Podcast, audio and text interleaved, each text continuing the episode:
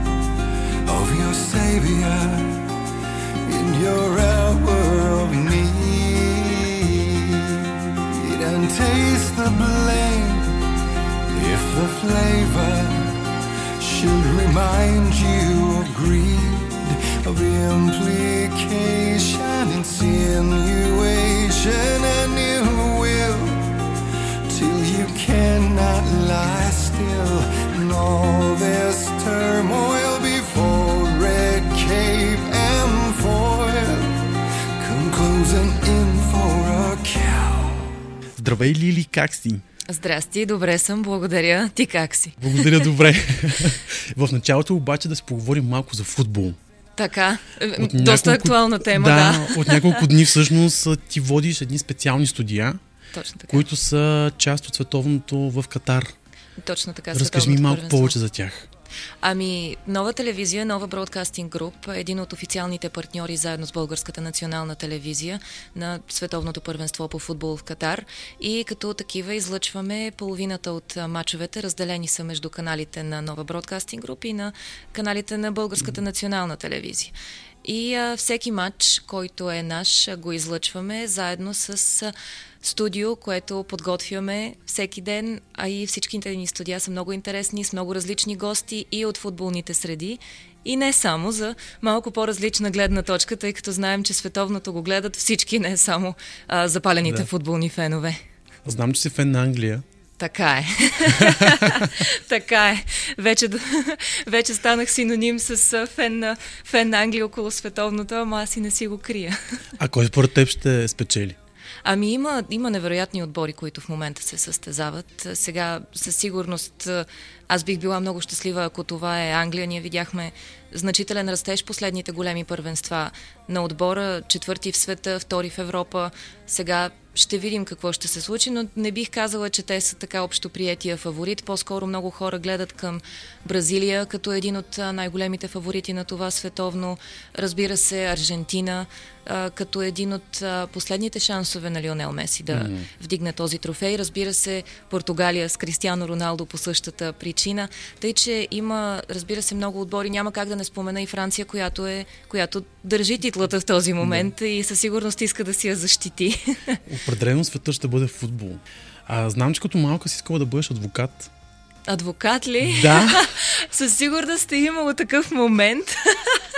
Аз като малко исках да стана много неща едновременно. Минах през лекар, през адвокат, през полицай, през какво ли не. Но със сигурност имах така доста развинтено въображение. Всяка професия, за която чуех, ми хващаше така вниманието, докато не се вече спрях на, на журналисти. А как всъщност реши? Защото и майка ти и баща ти са лекари. Е, Те да бяха само мама и тата, Да. те баба, дядо. там, там върви още по-назад. Ами, всъщност, а, имаше една традиция вкъщи, която може би много семейства, нали, по времето, когато аз бях малка, беше. На вечеря сядаме и гледаме новините. Mm. Да, и винаги, аз като малко дете, винаги се радвах на, нали, в моите очи на каките и батковците, които знаеха всичко, винаги, непрекъснато, за абсолютно всичко, което се случва. И така ми направи значително впечатление, тъй като аз бях много любопитно дете, много исках да уча и да, да знам и да разбирам различни а, неща по различни теми. И а, така ми хвана, хвана вниманието. И когато вече попораснах малко и трябваше, нали, вече започват да ти задават въпроса ти сега Какво? какво искаш да учиш. И аз се чудех, чудех, чудех. И а, в един определен момент а, си казах, абе, защо не журналистика? Изглежда интересно, всичко е различно, толкова много различни теми.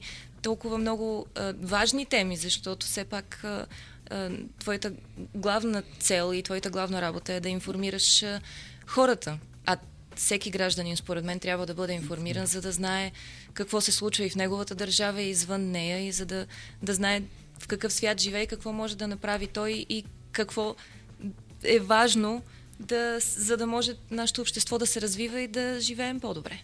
А как реагира семейството? А, а, майка ми, майка ми винаги ме е подкрепила, каквото реша аз да правя. Не е имала проблем. А, тате, разбира се, беше малко по-разочарован, ако мога така да кажа, тъй като той а, мисля, че си мечтаеше, че ще взема така щафетата от него а, в алергологията специфично, ако трябва да съм честна.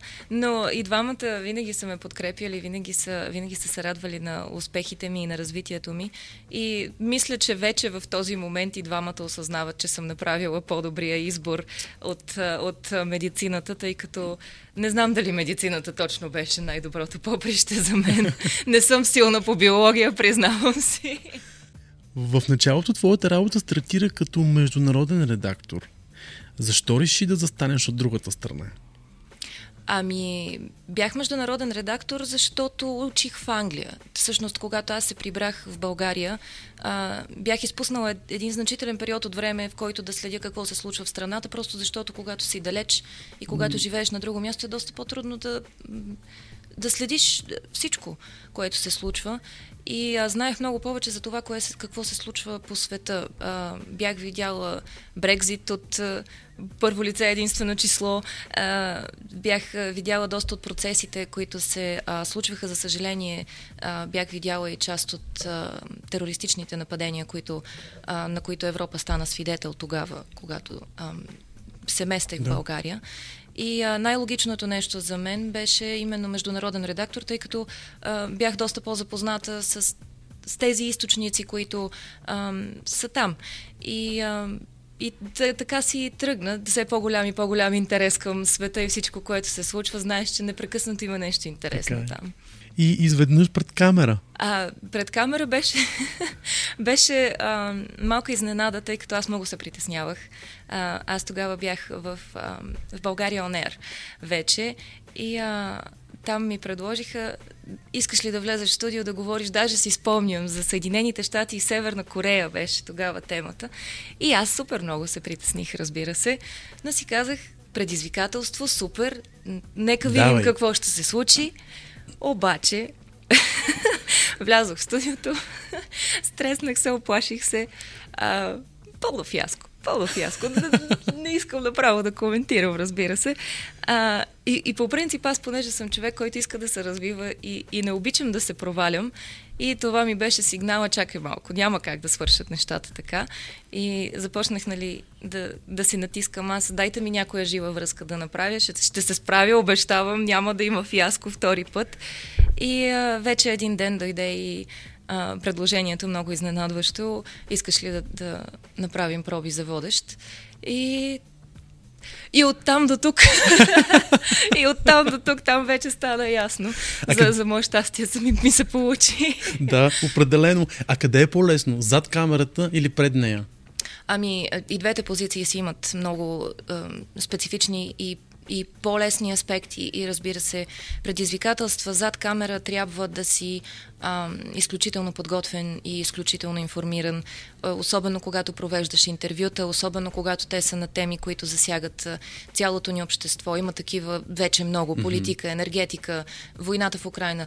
А, всички тези неща трябва да знаеш а, точно какви въпроси да зададеш, точно кога и да не се притесняваш да натиснеш, когато не получиш това, което ти е нужно като журналист.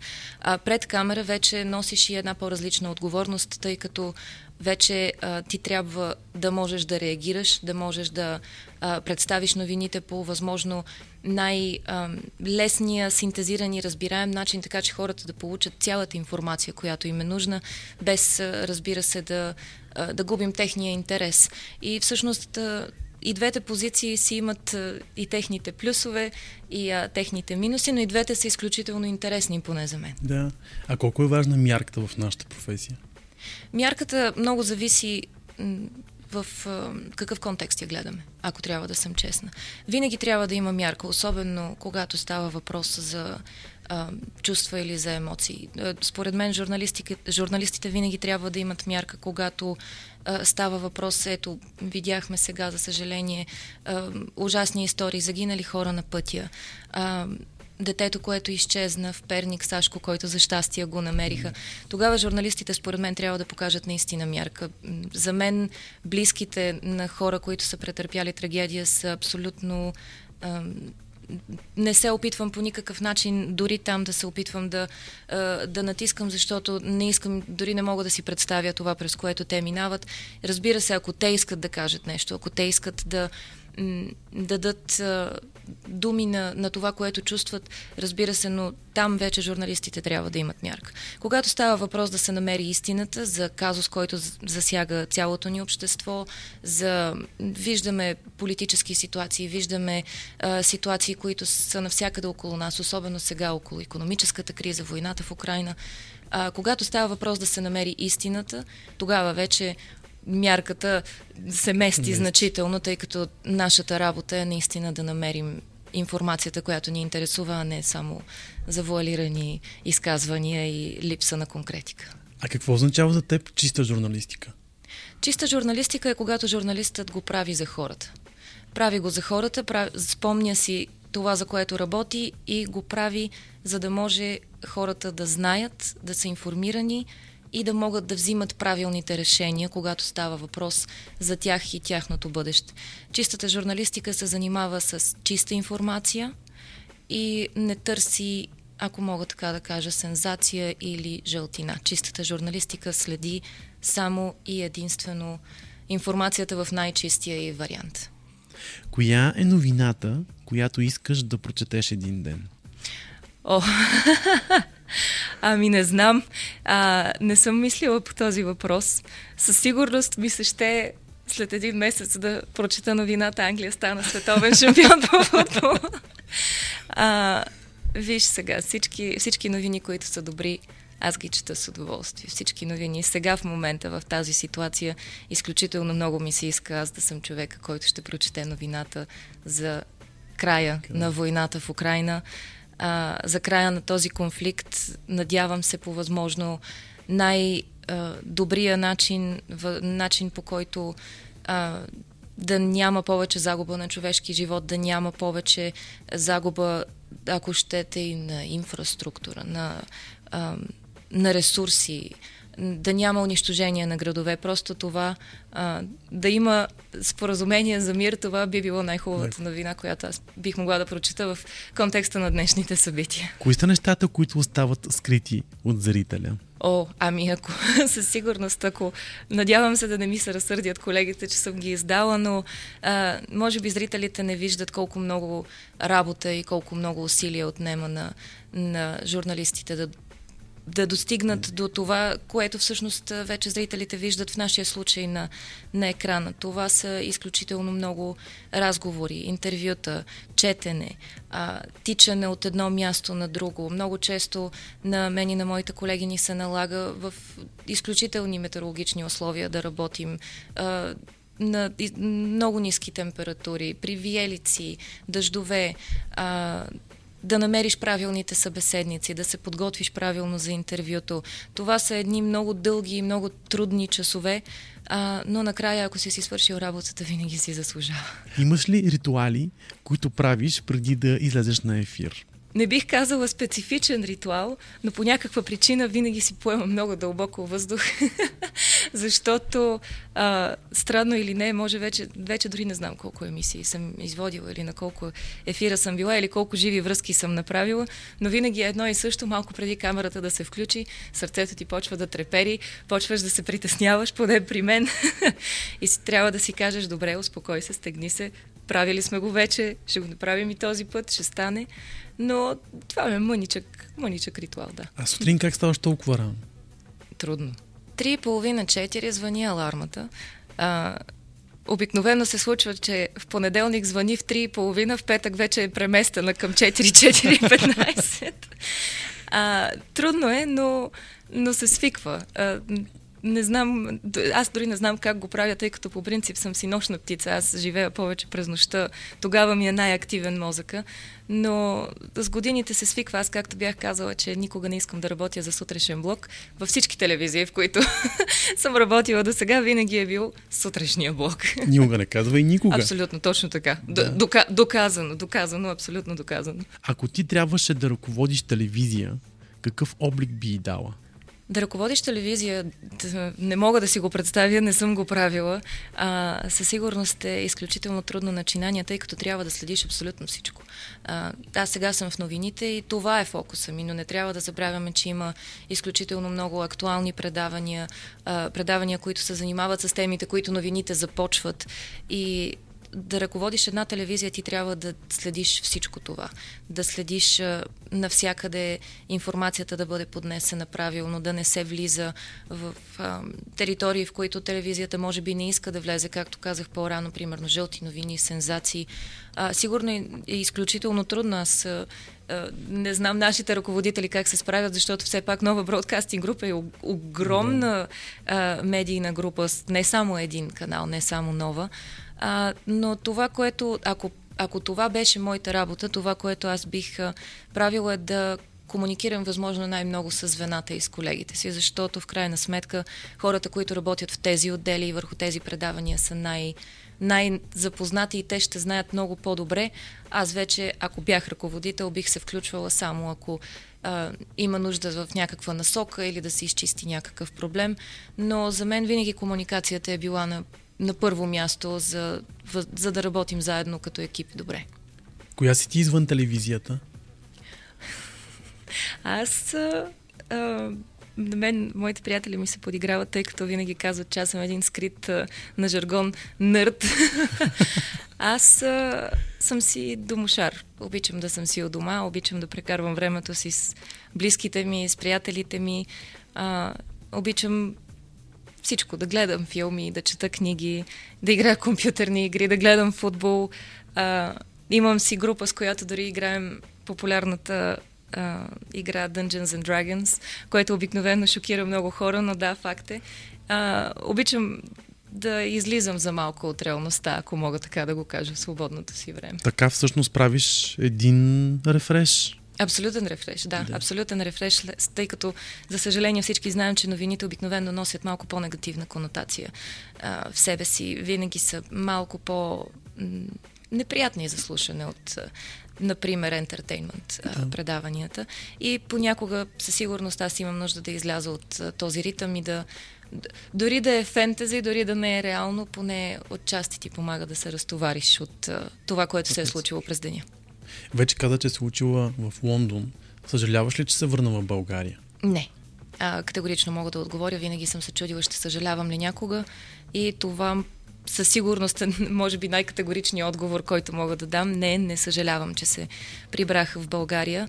А, когато реших да си тръгна от Лондон, първоначалната ми идея беше да остана там. Винаги е, винаги е така, за съжаление, когато някой да. отиде да учи в чужбина.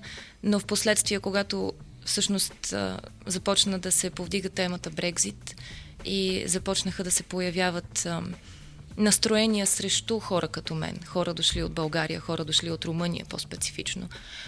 Нашите две държави винаги там са имали малко по-негативна репутация, ако мога така да кажа. А, когато започна кампанията Брекзит, тогава живота там стана много по-различен, много по-неприятен и нямаше смисъл аз поне не видях смисъл, тъй като а, ако бях гражданин на онази държава, аз щях да давам всичко от себе си за нея. Щях да съм журналист там, да се а, да информирам техния народ за техните проблеми. В държава, която аз поне видях, че не, не ме иска. Ако мога така да интерпретирам, Брекзит беше специфично с тази идея, че те не искат а, иммигранти от а, Европа.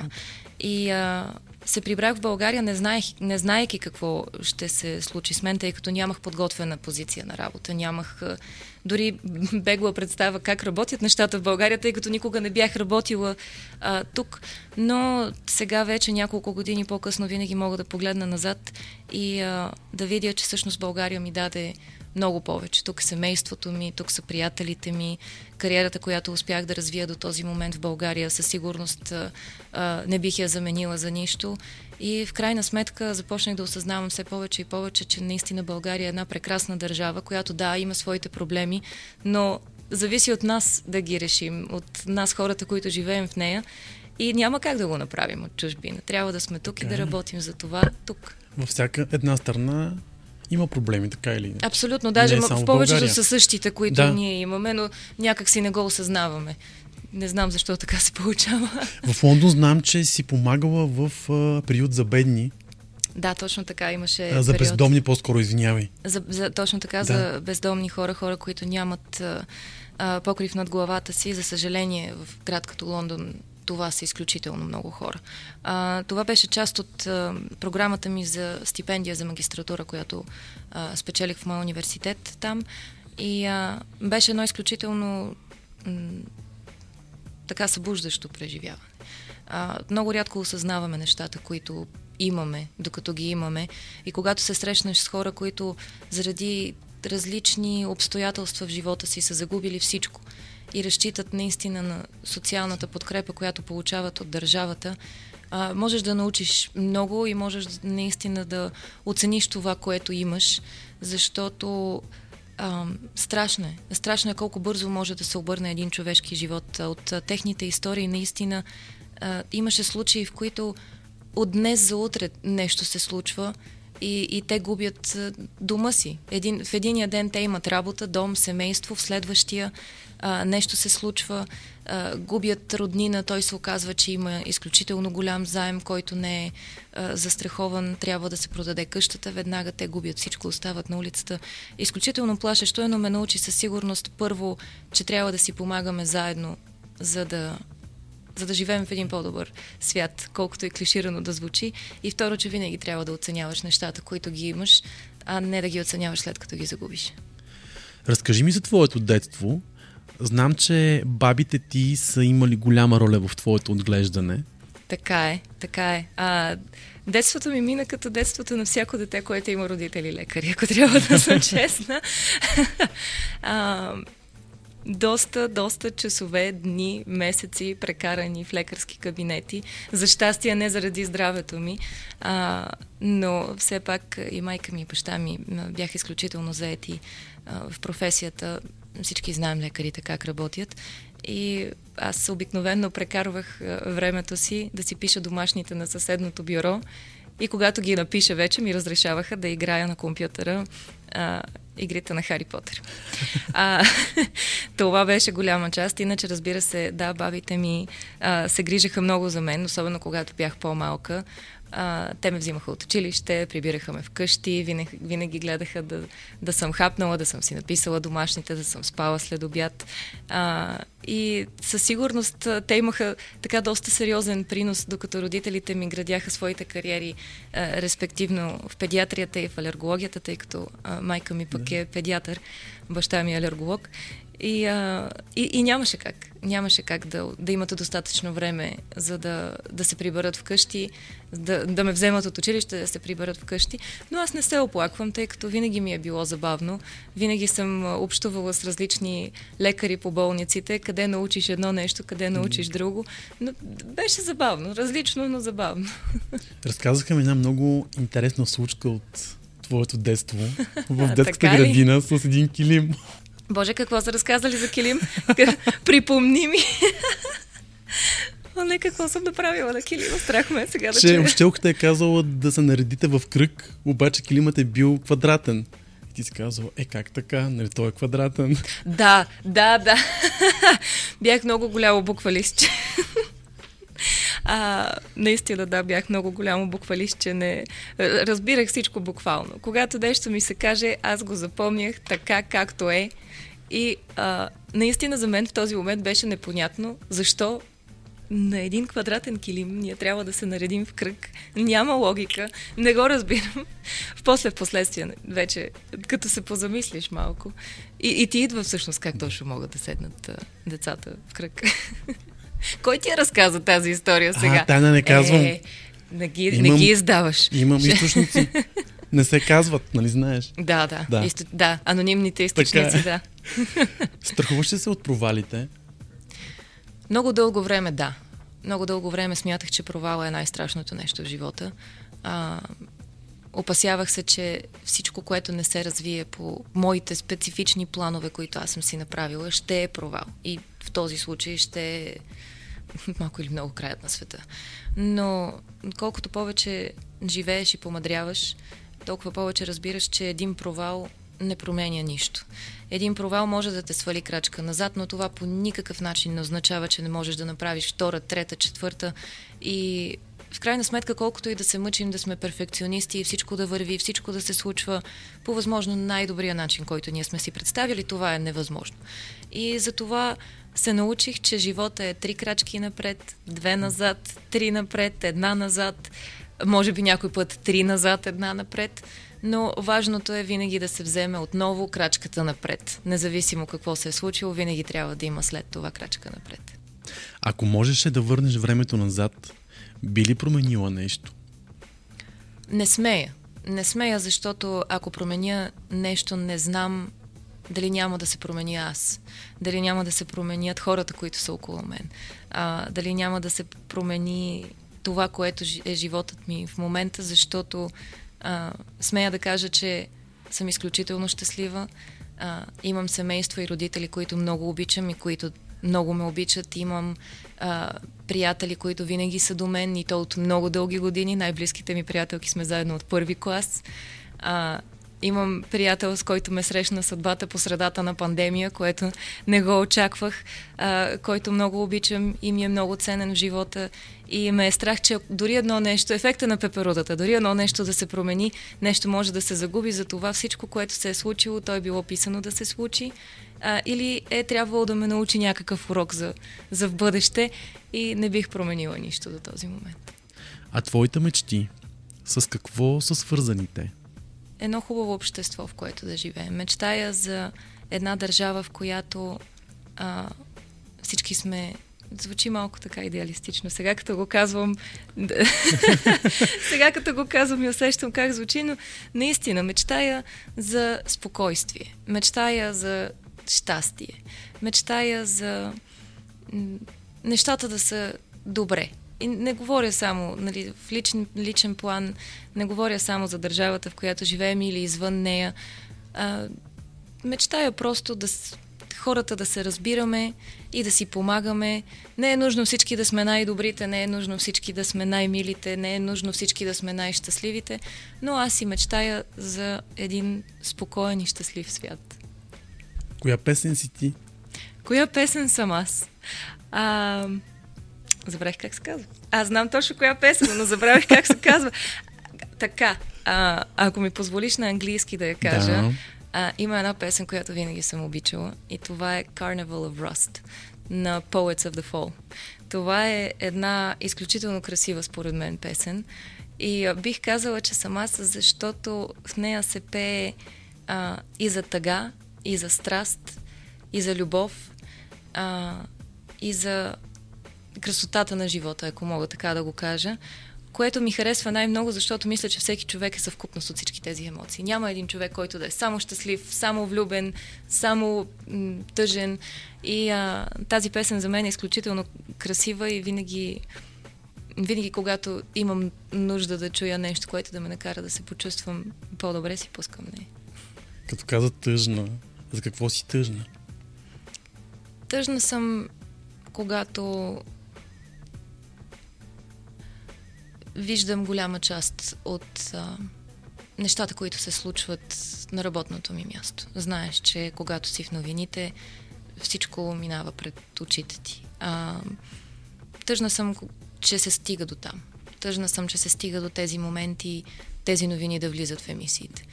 А, за съжаление, много, много от нещата, които стигат до нашите емисии, могат да бъдат предотвратени и то много лесно. Ето сега, например, сещам се първия пример, просто който ми идва в главата.